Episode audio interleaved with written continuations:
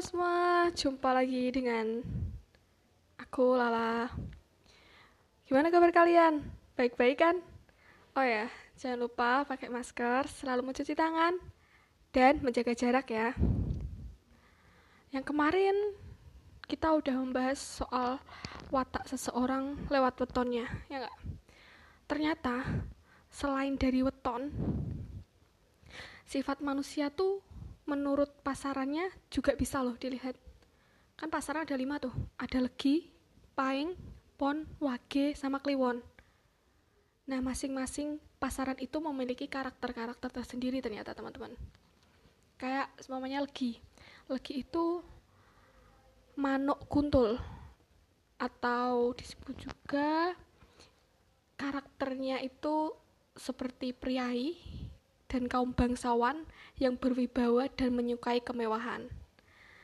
Itu lagi. Paing atau juga manuk ulung, sifat yang melekat pada orang yang lahir pada pasaran paing ini adalah tegaan. Bu.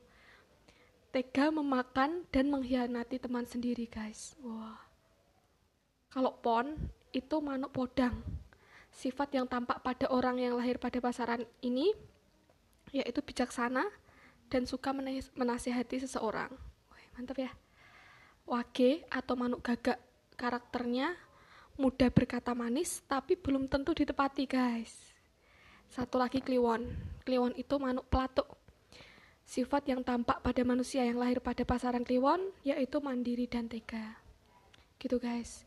Uh, sif, uh, sifat atau watak manusia yang bisa kita lihat dari pasarannya uh, dan semua ini kembali ke diri kita masing-masing ya.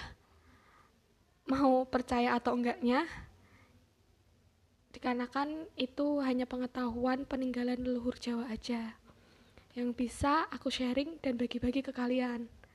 Dan mudah-mudahan kalian juga enjoy dengan apa yang aku sharing aku bagiin. Hmm, kurasa podcast kali ini sampai di sini dulu ya Sampai ketemu di podcast selanjutnya, guys. Bye bye. Have a nice day.